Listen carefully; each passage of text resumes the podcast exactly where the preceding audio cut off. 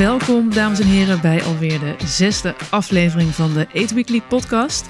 Met deze keer aandacht voor onder andere de nieuwe voorstelling van Wende Snijders, de musicals Diana en Zonen en Spring Awakenings, de pannenkoekenkaravaan van Gijs Groenteman en Marcel van Roosmalen, het theaterconcert van Simone Kleinsma en we gaan het nog even hebben over wat nieuwe rockalbums die eraan komen.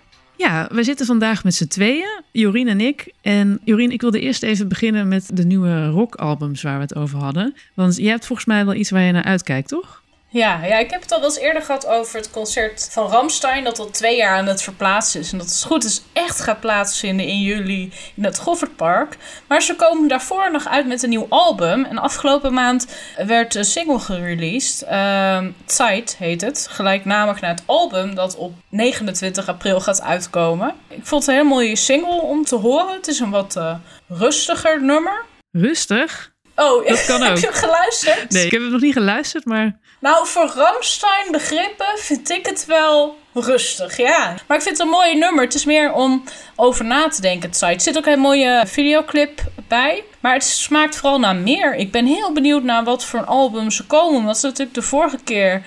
Ja, heeft dat? Zat er nou net geen tien jaar tussen of tien jaar tussen? Nou, heel veel. En nu zit er dus maar een paar jaar tussen voor er een nieuw album komt. Dat ik natuurlijk helemaal grijs moet draaien voordat die show komt. Ja, dan kan je lekker meezingen. Ik ben benieuwd, weet je of het een dubbelalbum gaat worden of hoeveel nummers? Nee, er is eigenlijk nog heel weinig bekend. Ze zijn volop in de studio geweest, schijnt. Dat zijn de speculaties tijdens corona. Til Lindeman is ziek geweest tijdens corona.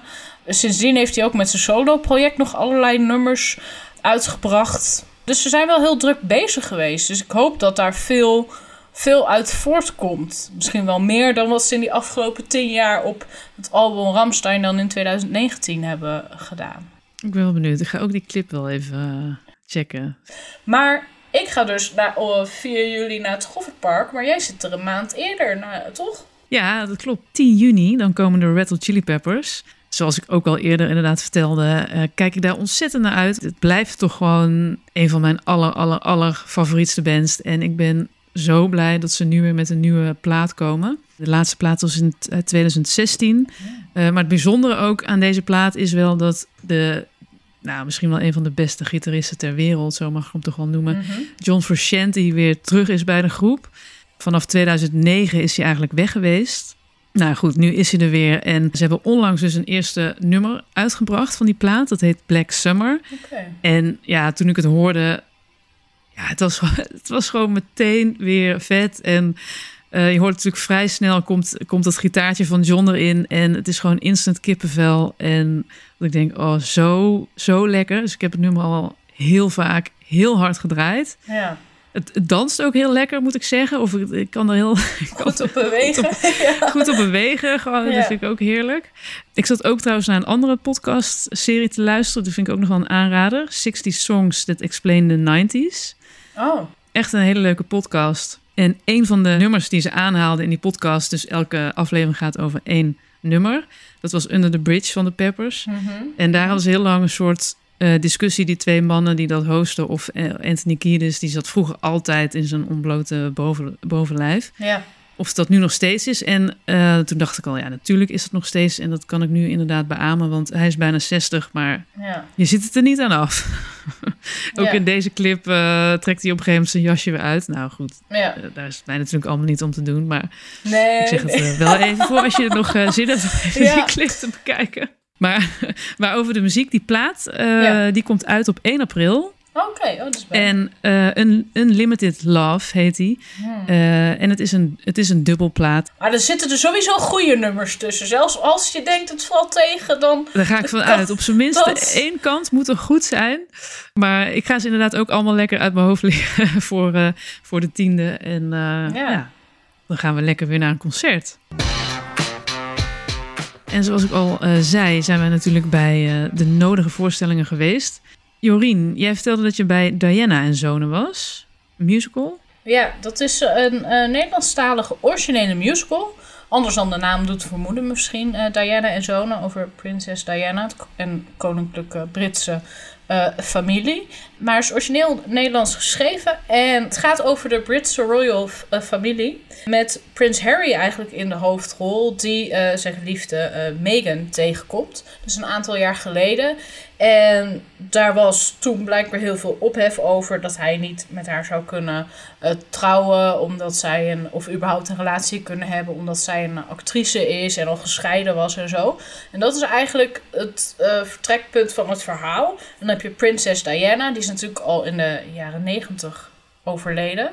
Maar zij kijkt een soort terug. Uh, Freek Bartels, die Prins Harry speelt, die praat met zijn moeder in gedachten, laat maar zeggen. Hè. Dan, ja, het klinkt raar als ik het zeg, op het toneel is het heel logisch. Hij praat gewoon met zijn moeder als hij, als hij nadenkt of advies wil of zo. En dan zie je dan Diana. In mijn geval, wat ik heb gezien, was dat Marlijn Weerdenburg. Uh, Brigitte Heitzer speelt haar ook, maar die wisselen de rol af met elkaar. En eigenlijk is dus prinses Diana bijna elke keer op het toneel, ook in de versie, ja, hoe zij dan gestorven is, die leeftijd, laat maar zeggen, jonge leeftijd, eigenlijk bijna vergelijkbaar met hoe oud Prins Harry in de musical uh, is. En zij levert commentaar en advies en is ook wel eens in de gedachten van Prins Charles of van Prins William. En ja, hoe ingewikkeld het nu ook klinkt om dat misschien te beschrijven, is dat eigenlijk heel logisch op het toneel. Dat zij steeds als commentaar dat uh, geeft. Doet een beetje denken aan bijvoorbeeld de musical uh, was getekend Annie M.G. Schmid. Daar zie je ook een oude Annie M.G. Schmid die in de gedachten eigenlijk voortleeft van, van haar zoon. En die kijkt ook terug naar het verleden, naar een jongere versie. En ja, om het uit te leggen is dat ingewikkeld. Als je het ziet, snap je het meteen. Dat maakt de musical ook heel mooi. Je hebt ook wel eens een jonge prinses Diana uh, staan. En het is eigenlijk een heel dramatisch liefdesverhaal met mooie muziek. Ik heb niet één nummer dat. Meestal heb je bij een musical wel één of twee nummers. Als het heel goed is, heel veel. Maar uh, die je echt, dat je echt bijblijft, dat heb ik nu niet echt. Maar het zijn hele, gewoon over het algemeen heel veel goede nummers. Uh, lekker dramatische nummers natuurlijk. Het is echt gewoon een liefdesdrama wat dat betreft. Uh, waar Diana mooie nummers in zingt. En Harry ook. Vooral Freek Bartels. Ik vind zijn stem leent zich echt gewoon voor dramatische nummers, vind ik gewoon. En dat maakt het wel heel erg mooi om te zien. En het is ook wel groots aangepakt, musical decor. Je hebt eigenlijk het ensemble verbeeld de ene keer de pers de fotografen die eigenlijk Prins Harry helemaal op de hielen zitten. Hè? Want het is in een periode dat Prins Harry bijna gek wordt van alles. En een fotograaf aanvalt omdat de paparazzi zo dicht op hun huis zit. En soms de lakeien. En dan zingen ze ook letterlijk van ja, hè, wij zijn onzichtbaar, wij dienen, je hoort ons niet, je ziet ons niet. En dat verbeeldt heel erg dat beklemmende gevoel. Er zijn dus heel veel mensen wel op toneel ook. Toch wel een beetje onzichtbaar in die zin, als dienende rol. Maar dat weet heel goed het gevoel uh, te weergeven van ja, die koninklijke familie die eigenlijk in een soort isolatie uh, leeft. Dus dat vind ik wel heel mooi weergegeven. Hoe actueel is het, is het stuk eigenlijk? Gaat het helemaal tot, tot met de breuk? En... Nee, het is niet actueel. Ik denk ook, weet niet helemaal zeker dat hij, ja, dat is sowieso voor corona geschreven en zou ook eerder op de planken komen dan dat nu uh, is gebeurd. Maar het eindigt eigenlijk gewoon dat Harry voor Meghan kiest. Hè, dus nog niet eens de bruiloft of wat dan ook. Maar daar eindigt het ja. mee. En wat wel op het einde wordt nog wel gezegd. Op, want het is in 2020 volgens mij dat ze uit de Royal Family stappen. Uh, Harry en mm -hmm. Meghan en naar Canada verhuizen.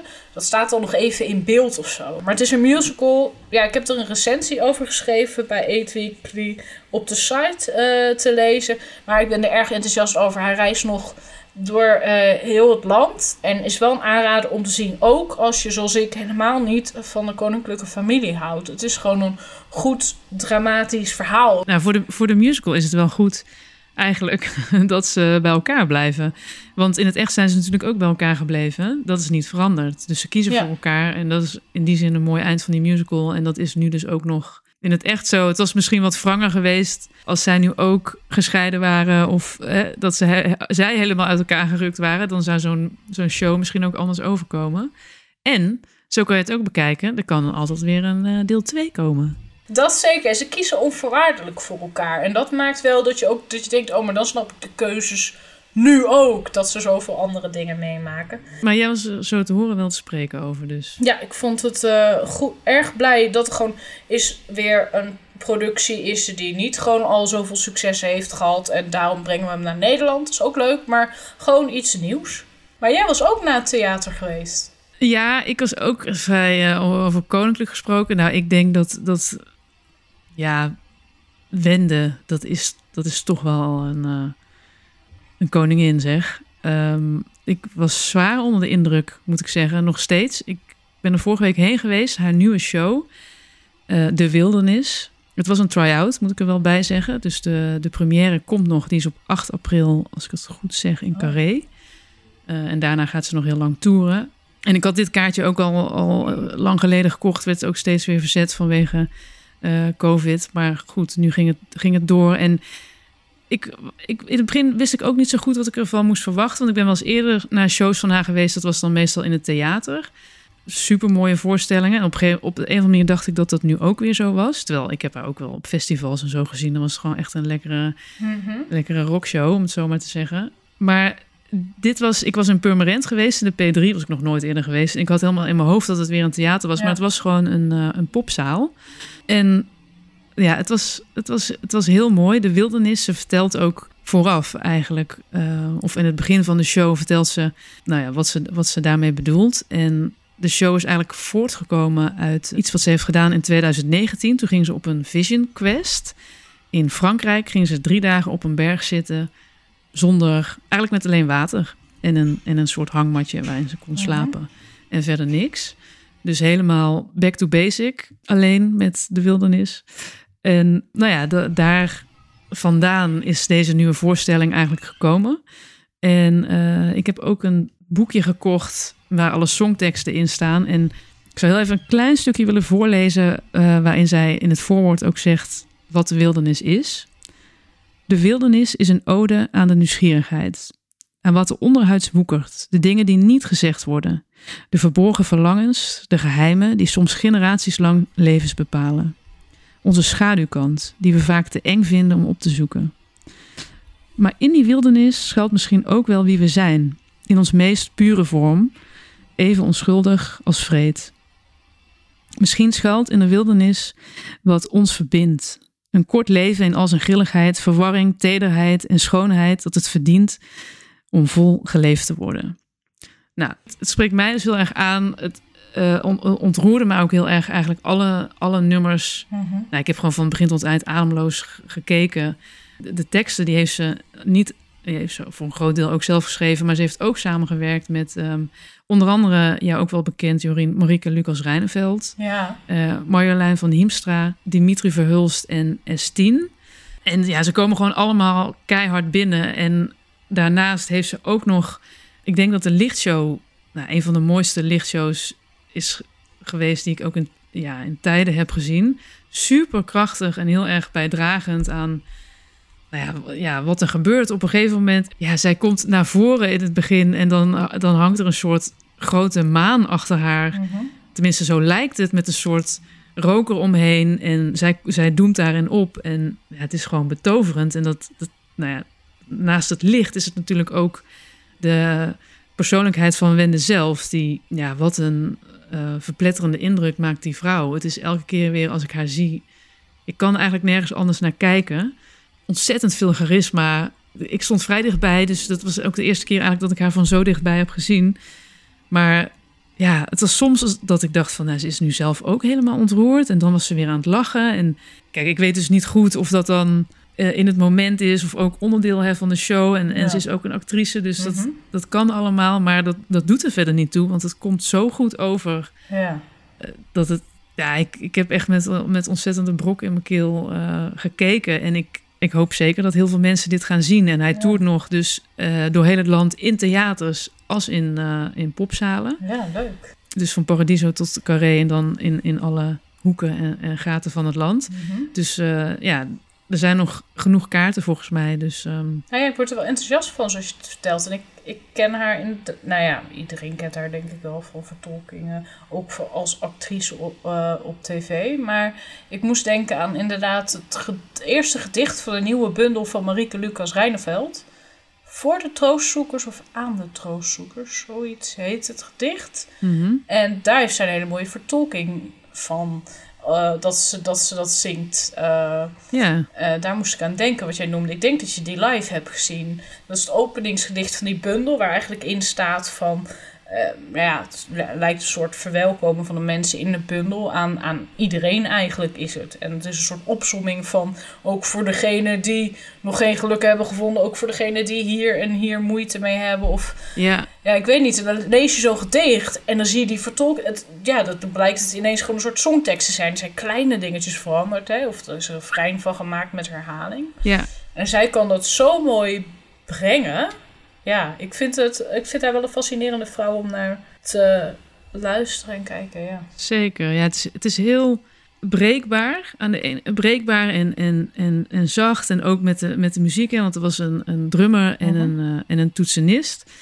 Uh, en daarnaast was ook een koor van zes zangers. Daar begon het eigenlijk ook mee. Die gewoon heel mooi en ja. puur en prachtig zongen.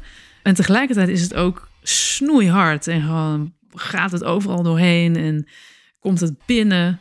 Ze noemen het ook echt zo'n crossover voorstelling en dat is wel duidelijk. Oké, mooi. Ja, heel, uh, zou ik heel erg aanraden. Ehm, en ja, ik, ik zei het in de intro, uh, Spring Awakenings. Maar dat was, ik had Awakenings waarschijnlijk even van een festival in mijn hoofd. Maar jij bent naar de musical Spring Awakening geweest.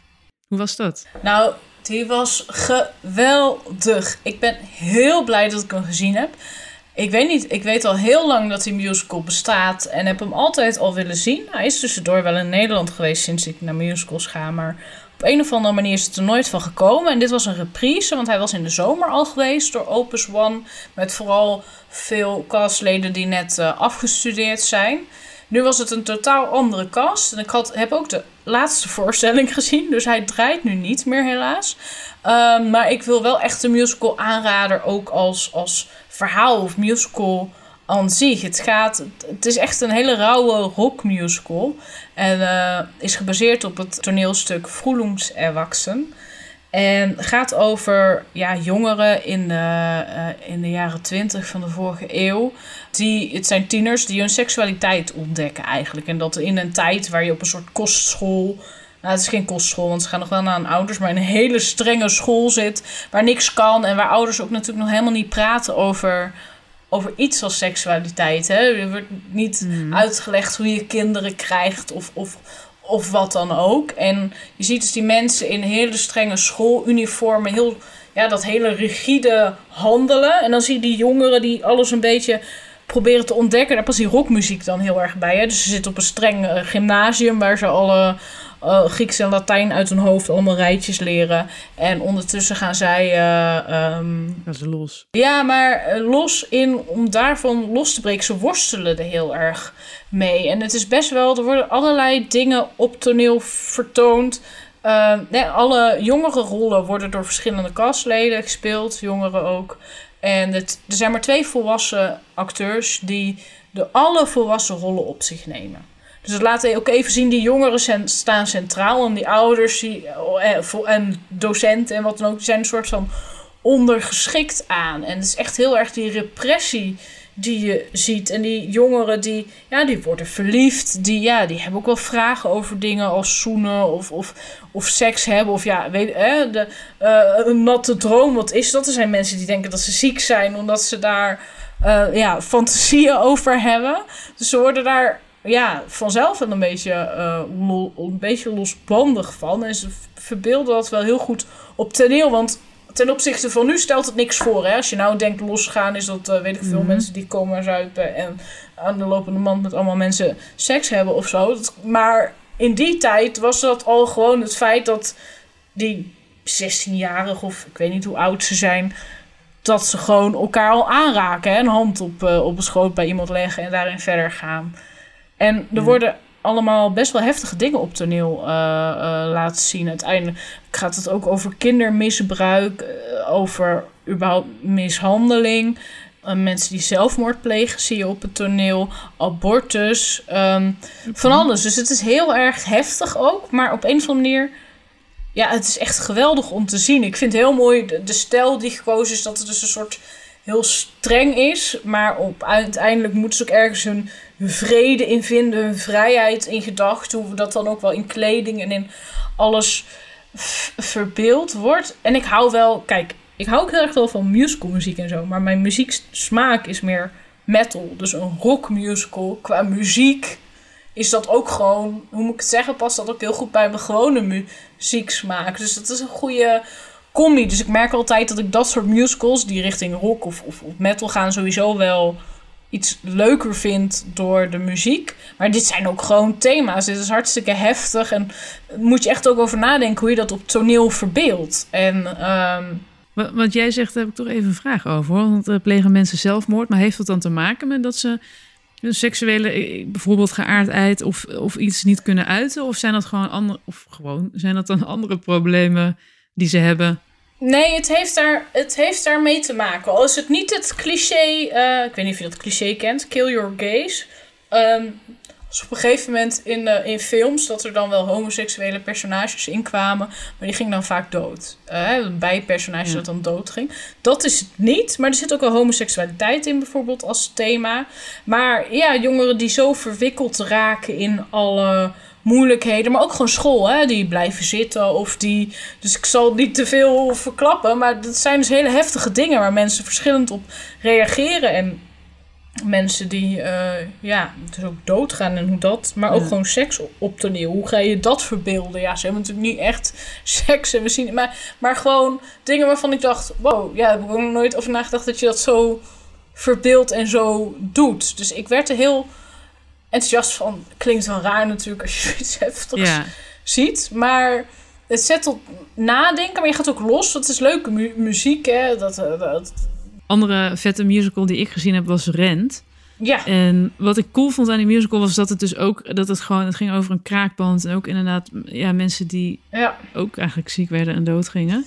Uh, helemaal niet uh, niks wat je bij een typische musical voorstelt, laat ik het zo zeggen, gewoon meer over het leven uit het leven gegrepen.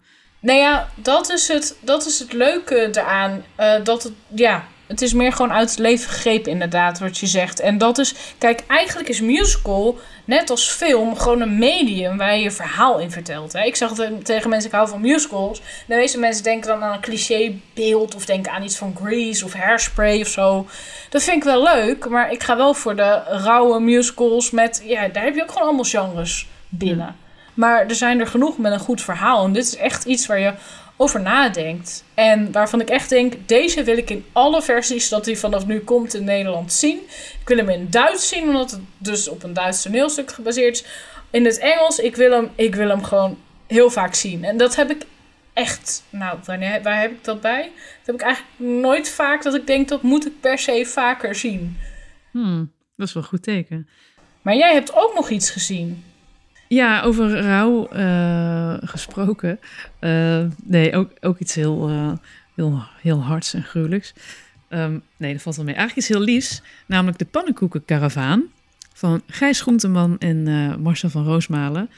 Nou ja, Gijs, Gijs Groenteman en Marcel van Roosmalen zijn volgens mij nu echt in elke bijna elke podcast te horen die er, eh, die er is. In ieder geval Gijs Groenteman zeker in de helft van alle podcasts die ik luister. en, uh, en Marcel van Roosmalen, die uh, een van de eerste podcasts die ik ooit ging luisteren, de Krokante Leesmap. Uh, ze hebben nu ook samen een, uh, een, podcast, Vandaag de Dag, of Weer een Dag heet die. Waarin ze iedere ochtend het nieuws door gaan nemen, 12 minuten lang of kort. Maar gewoon even een korte update van wat er gaande is. En uh, ze kletsen lekker een eind raak met z'n tweeën en dat is best wel leuk om naar te luisteren.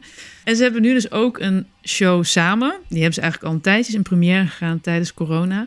De Pannenkoekenkaravaan. En in die show vertellen ze eigenlijk hun eigen waar gebeurde verhaal zo zal ik het maar even uh, benoemen, over hun pannenkoekencaravan. Want ze zijn dus echt tien jaar geleden, uh, toen ze eigenlijk een beetje aan, de grond zaten als journalist allebei, niet meer echt uh, noemenswaardige opdrachten hadden, dachten ze van we gaan het over een andere boeg gooien, we gaan een foodtruck beginnen. Want ja, in de horeca lijkt iedereen altijd wel uh, enthousiast en je geeft mensen eten, dus dat is leuk. Mhm. Nou, en daar gaan ze eigenlijk, daar gaat die voorstelling over, dat ze dat hele verhaal vertellen, want het, is, het was een wilde rit, om het zo maar te beschrijven.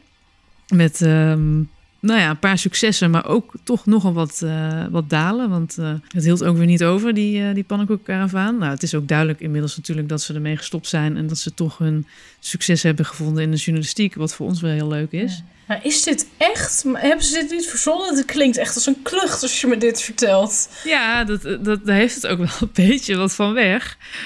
maar het is wel, het is wel echt. en okay. ze hebben er ook bewijs voor. Ze laten ook foto's zien... En uh, ook nog een heel grappig filmpje. Waarin wel blijkt wat, wat ooit is opgenomen door uh, uh, een lokale tv-zender in Arnhem, waar Van Roosmalen vandaan komt. Oké. Okay. En dan, dan zie je ze echt staan in die, in die caravan, die ook op het podium staat. Mm -hmm. um, dus het is, het is echt. Ja, ze zijn heel goed in podcast en ze kunnen heel goed samen vertellen. -hmm. En het is heel leuk om naar te luisteren. Ik was, ik dacht wel, goh, ja, is dit nou echt een theaterstuk? Ik vond het vrij statisch, want Mhm. het, het zag er leuk uit met die caravan en zo, maar het grootste deel van de tijd zitten ze gewoon op één plek. En dat is toch zeker als je in een theater zit, die voorstelling waar ik was eh, in Amstelveen was helemaal tot de nok toe uitverkocht. En ik zat ergens op rij 12 en het waren echt best wel vervelende stoelen, vond ik hoor, om op te, zitten. Ehm, maar er zat ook gewoon, ja, gewoon een eh, andere hoofd voor mij.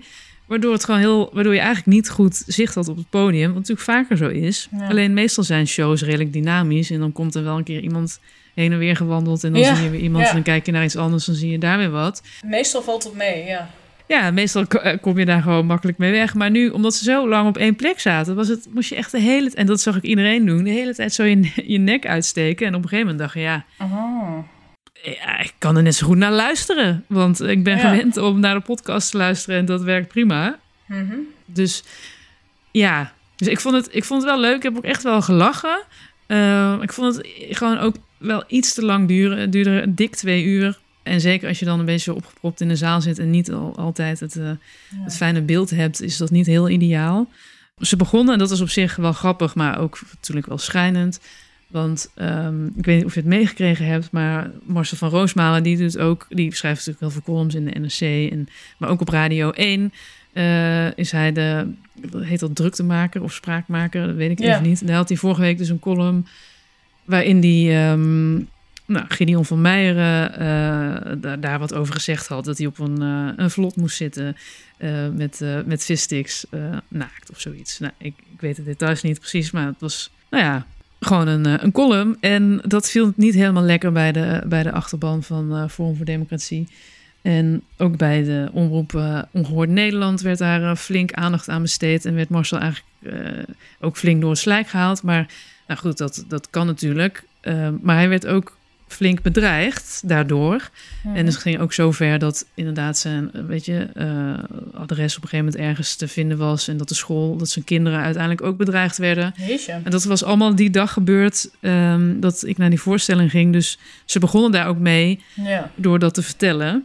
eh, dat er nu een, een, een zekere doodsdreiging in de, in de lucht hing. Dus ja, dat het heel fijn was voor als er mocht er een eventuele scherpschutter in de zaal zitten, dat ze zoveel op één plek zaten, want dan kon hij goed richten. Ja. Ehm, dus ik maakte er ook een beetje een grapje van, maar het, het Ja. was ook wel weer heel ehm, heftig natuurlijk. Ja, er zaten leuke stukken in. Eh, ze toeren nog vrij veel door het land. Er zijn ook zeker nog kaarten voor. En ze hebben het voor elkaar gekregen om zelfs in Carré te gaan staan. Eh, dat is op 1 juni. En daar Oh. zijn ook nog kaarten voor. Dus als je echt een hele grote fan bent van eh, Marcel en Gijs... dan eh, ja, is het natuurlijk leuk om ze eh, Ja. live te zien. ja, als je dat zo vaak luistert, kan ik me voorstellen dat het ook wel eens leuk is om dat even te zien, gewoon, die dynamiek. Precies, dan Eh, zie je ja. even de dynamiek live. En dan is gewoon hopen dat er niet net een grote hoofd voor je zit. Ja, ja, even kijken, want jij, was, jij zei net al iets over Simone Kleinsma. ja. Wat was dat precies? Ja, ik ben bij de theatershow van Simone Kleinsma geweest. Die heet Verder. En eh, gaat, staat eigenlijk centraal eh, haar leven na de dood van haar man Guus Verstraet, een bekende filmregisseur. Eh, en, eh, of bekende regisseur. Hij regisseerde onder andere de shows van Paul de Leeuw.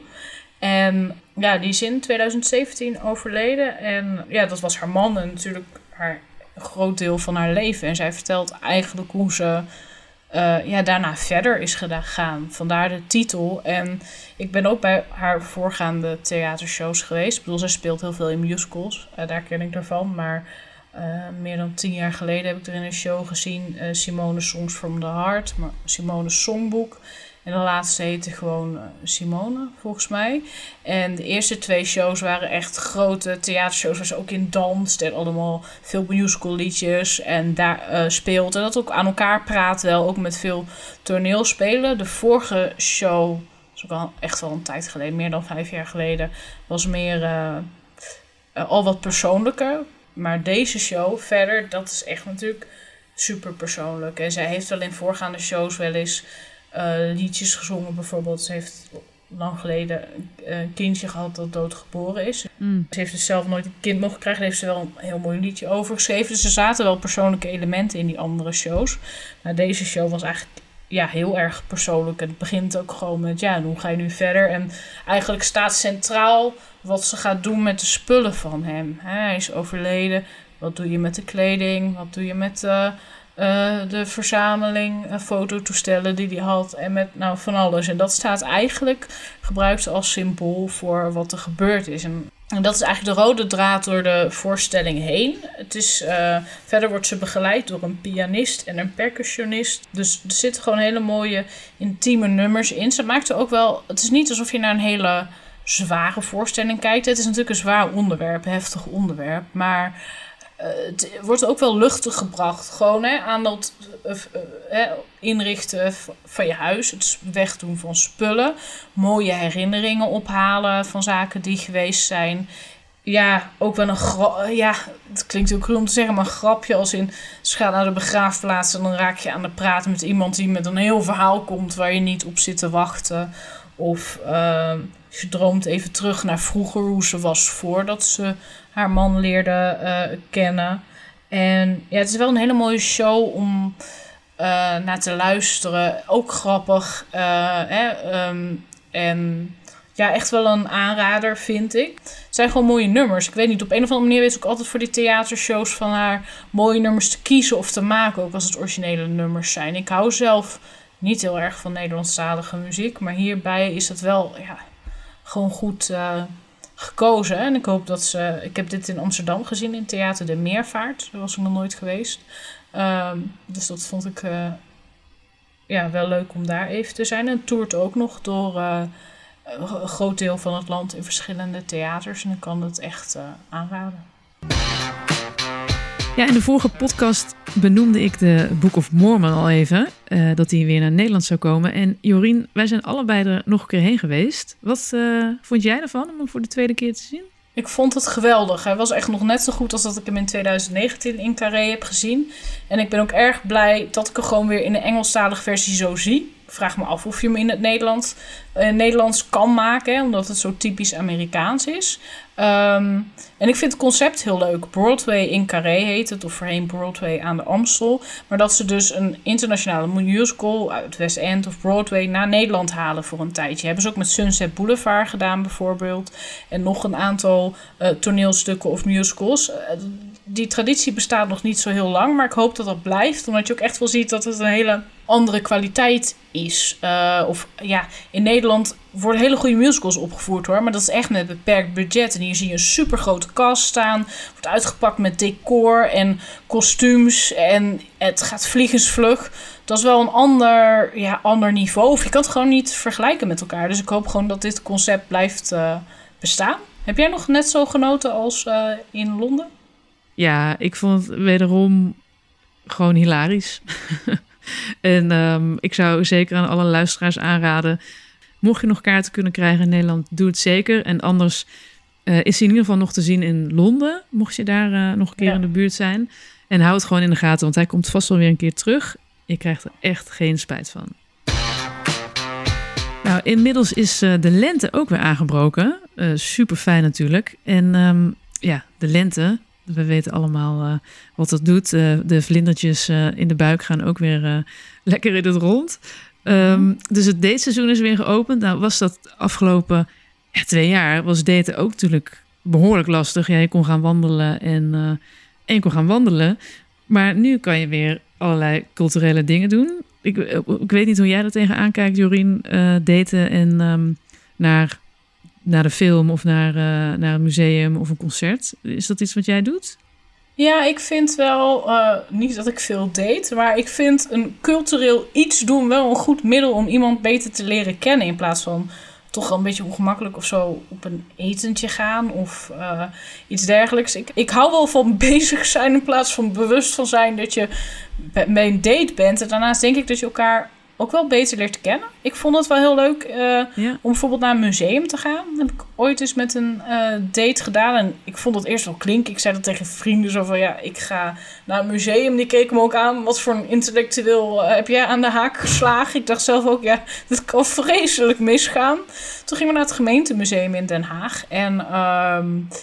Het is wel leuk om, om te zien hoe je naar, naar kunst kijkt. Bijvoorbeeld in dit geval dan. Ik ben helemaal geen grote kunstkenner, maar ik ga wel graag naar musea. Maar, met mijn museumkaart. Maar gewoon kijken, maar ook wel met een redelijk tempo. Het is niet dat ik uren voor een kunstwerk moeilijk sta te pijnsen waar het over gaat. Dus ja, dat is leuk als je dan met zo iemand zo... Is, ja, dan heb je meteen een mismatch. Of ja, misschien als iemand er heel veel verstand van heeft. Maar de date in kwestie had dat ook wel. Dat je dus merkt dat je op dezelfde manier naar kunst kijkt. Andere invalshoeken, maar de manier op hoe je het aanpakt. Je denkt ook hier ga ik wat sneller doorheen, hier wat lang langer kijken. Hier ben ik in geïnteresseerd. En zo leer je elkaar op een ander vlak wel, wel kennen. Dus dat vond ik eigenlijk wel succesvol. Ook al is het weinig spannend misschien. Want loop je dan wel dus echt samen door het museum? Uh, ja, ja, ja. ja. We, we gingen eerst aan een tentoon, tijdelijke tentoonstelling die er was. En verder door de zalen heen. Maar je staat niet samen bij elk kunstwerk alleen maar naast elkaar. Uh, ja, je vindt andere dingen interessant. Dus de een staat wat langer bij het een dan bij het ander. Uh, en soms praat je over wat dingen. En ik, in ieder geval, ik zag er toen eerst wel een beetje tegenop. Dat ik denk, ja, het kan vreselijk misgaan. Ik ben ook wel eens bijvoorbeeld met vrienden naar een museum gegaan. Maar dat dan iemand die wist dan heel veel van iets. Die ging daar heel lang over praten. Dat is leuk. Maar als dat bij alles is en jij weet daar niks van. Ja, op een gegeven moment gaat het wel een beetje ja, op een gegeven moment is je geduld misschien ook wat op of zo. Hè? Dat is irritant, ja. Ja, ik, ik vind het in een museum altijd wel prettig om daar gewoon lekker in mijn eentje doorheen te lopen. Omdat, mm ja, ik ga ook eh, wel eens natuurlijk met vrienden of op uh, reisjes of zo dan met elkaar naar een museum. En dan merk je toch dat iedereen heeft net weer andere voorkeuren of kijkt ergens anders uh, lang naar. Mm Of juist kort. Of, um, ja, dus ik vind dat altijd wel lekker. Ik zit me zo voor te stellen. Ik ben ja. nooit met een date naar een museum geweest. Als je dat zou doen en dan wel bij een heel mooi ontroerend stuk staat en dan ineens zo oh, ja. iemands hand vastpakt. Uh, maar zo was het niet, toch? nee, ik wou zeggen, het was weinig romantisch wat dat betreft. Het is verder ook nooit wat geworden. Maar ik vond het concept wel, ik denk ook, heb je wel op dat vlak beter leren kennen. Waar je normaal gesproken, weet ik veel, wanneer je dat leert kennen. Dus ik vond het wel een goed middel. Maar het is wel gedurfd. Ik denk ook dat het vreselijk kan mislukken. Ja. Als, of als de voorstelling, uh, tentoonstelling niks is. Kijk, met, met vrienden, ik ben ook wel eens bij een museum geweest. Dat staat, nou, dit is echt. Maar dan ga je op een gegeven moment kijken je elkaar aan en zeg je, we gaan er wat sneller doorheen en dan gaan we weg. Want dit snappen we niet of zo. ja, en bij vrienden doe je dat denk ik makkelijker dan als je op een eerste date bent. Hè? Het ging om een eerste date. Dat denk ik ook, ja. Ja, en er zijn natuurlijk allerlei soorten museums uh, waarvoor je kunt gaan. Ik bedoel, je hebt natuurlijk ook nog het Seksmuseum op de Dam. Dat, uh, kan ook een hele interessante eerste date zijn. Ja, dat, dat, dat kan. Ieder zijn ding. Hè? Ik ga dat niet als eerste date ja. doen. Sorry, dat kan, ik, dat kan ik niet aan, denk ik. Dat is nee, me. misschien weet je dan wel een beetje waar het in uitmoet. of niet natuurlijk. Maar uh, ja, ik, um, ja, ik zit even te denken. Want ik moet zeggen, op zich... Ik hou zelf ook wel echt heel, heel erg van eten. -hmm. Dus ik vind, uh, ik vind, wat dat betreft, vind ik een, een eetdate ook altijd wel leuk. Want ik vind het ook altijd wel fijn als ja, dan mijn partner ook van lekker eten houdt. Oh ja. Maar um, nee, ik vind iets, iets, iets doen. Kijk, concerten, dat, dat lijkt me ook heel, heel leuk. Ja. Nou, ik vond je voorbeeld van wandelen wel prima trouwens. Tijdens corona, ik vond dat wandelen eigenlijk verrassend. Uh, ja, ook wel leuk om als date te doen. Omdat je, ik ben iemand die nou, dat doen we nu niet als podcast, maar wat meer praat als je gaat wandelen. Of als je, dan kom ik een beetje op gang op een gegeven moment. Dus ja. dat helpt mij wel in plaats van gewoon tegenover elkaar zitten. Ja, en dan is er ook wat anders, een, een afleiding en je beweegt inderdaad. En, uh... Ik zou, een eet-date is niet aan mij besteed hoor. Er zitten zoveel factoren aan die nee. ik ingewikkeld vind. Nou ja, ik vind, ik ben ook niet zo'n hele bewuste dater, moet ik zeggen. Of ik ben me niet altijd van bewust geweest, misschien ooit dat iets een date was. Maar uh, film, film is bij mij toch wel. Ik bedoel, ik ga ook graag zelf naar de film, maar ik vind het ook wel leuk om met iemand te gaan. En, mm en het kan ook natuurlijk wel. Ja, het kan ook wel een beetje, vind ik, romantisch zijn in de, in de bioscoop. En dan, kijk, dan bedoel ik niet per se uh, dat je dan de hele film mist of. Uh, uh, want ik, ik vind het vaak wel gewoon leuk om een film te kijken. uh, maar ja, je kan dan wel toch wel eens van die momentjes dat je dan... of iemand heel leuk vond dat het misschien nog niet echt een date was... of, of met een vriendengroep, ik zeg maar wel, dat je naar de film ging... en dan net naast die ene zat en dan... Ja, toch even zo de ellebogen tegen elkaar op die leuning, weet je wel, ertussenin. Dat, uh, ja, dat vind ik... Nou ja, goed. Ik, heb, ik, heb dus ik geef wel... Ja, bioscoop vind ik wel leuk. Maar het moet dan wel zo zijn dat je natuurlijk ja, het is wel fijn als je naar een film gaat die, die, die ook leuk is en niet een heel raar, uh, heel raar iets is. Maar het lijkt mij wel lastig. Jij als, als regisseur, ik denk dat jij heel kritisch naar films kijkt. Maar dan heb je, ben je met iets heel anders bezig. Of, of... Dat klopt, ja. Je moet ook, misschien zoek ik de films daar ook wel op uit. Dat ik, dat ik ja, weet ik eigenlijk niet. Nee, ik denk, ik denk vaak wel... Um, nou ja, nee, het moet, het moet misschien niet een hele ingewikkelde Paul Schrader uh, film zijn. Maar um, ja, of een beetje een leuke actiefilm. Of um, ja, dat kan, dat kan wel gewoon. Ja, een actiefilm kan. Ja. Moet het niet een romantische comedy zijn waar je bij elkaar romantisch in de ogen kijkt? Nee, ik, nee, ik hou gewoon, daar hou ik gewoon niet van. Nee, daar word ik heel, uh, daar word ik juist tegenovergestelde van romantisch. Daar word ik heel recalcitrant van. Oké. Okay. Dus dat, dat werkt ja. bij mij niet. Nee, ik heb ooit wel eens, uh, um, want ik, mensen vragen ook wel eens van wat is dan een leuke film om heen te gaan aan, uh, aan mij. En dat was ik helemaal uh, gewoon super onder de indruk van één film. Dat was een hele romantische film. Echt ook wel ook pijnlijk hoor, maar, maar echt een film over liefde. En die heb ik toen aangeraden. Maar dat viel, dat viel helemaal verkeerd. Het, dus het, is, het kan nog wel precair zijn, inderdaad, wat, wat je precies gaat zien. Ja, nou ja, ik herken het ook wel. Ik ben wel eens.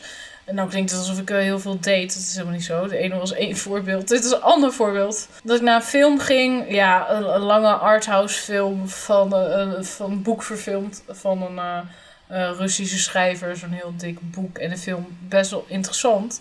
Maar ik had niet eens door dat het een date was. Ineens voelde je zo die elleboog op die leuning. Nee, maar die film was ook niet, niet romantisch. Het was heel lang en de zaal was heel, het was heel leeg. Dus er had best wel wat uh, gekund. Nee, ik weet niet of ik al zo'n bord voor mijn kop heb. Maar er waren niet, niet, niet signalen pas veel later dat ik erover nadacht. En ik dacht, had dat niet een andere film moeten zien? Of ik weet niet. Ik denk dat dat wel heel erg meespeelt hoor. Als je, ja, ja, ik weet niet. Misschien moet je bij mij wel een romantische comedy kijken om, uh, om uh, duidelijk te maken dat je op date ja, bent. precies. Het is heel persoonlijk. Ik, ik, of het, het, andere kan zijn als het gewoon een hele slechte film is. Oh ja. Uh, dan kan het ook heel leuk zijn als hij zo slecht is, zeg maar dat je het allebei zo slecht vindt.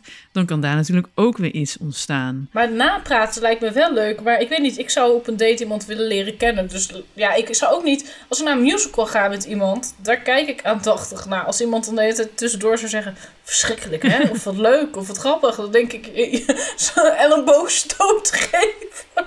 Ja, om precies. hem stil te krijgen.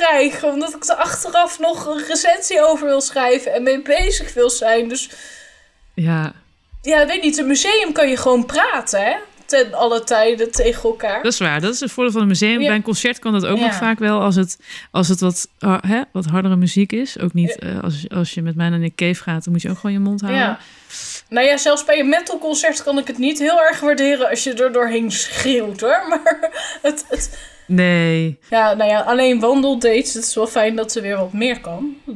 Ja, onze aanrader ga eens naar een museum of naar de film of iets cultureels doen om elkaar beter te leren kennen. Nou, Jorien, we zijn weer aan het eind gekomen van, uh, van deze uh, aflevering. Um, binnenkort zijn we er weer met aflevering 7. Dan gaan we het onder andere hebben over de uitreiking van de Oscars, uh, de Musical Awards. En um, um, heb jij nog wat leuks, Jorien? Ja, ja, ik ben nog heel wat musicals aan het inhalen voordat ik wat van de Musical Awards kan zeggen. Ik ga onder andere nog naar Aladdin, Come From Away en Tina Turner. En ik heb nog veel meer op de planning, staan dat ik graag zou willen bespreken de volgende keer. Oké, nou dus onder andere dat en waarschijnlijk nog een paar andere dingen uh, de volgende keer in de nieuwe aflevering van de Eat Weekly podcast.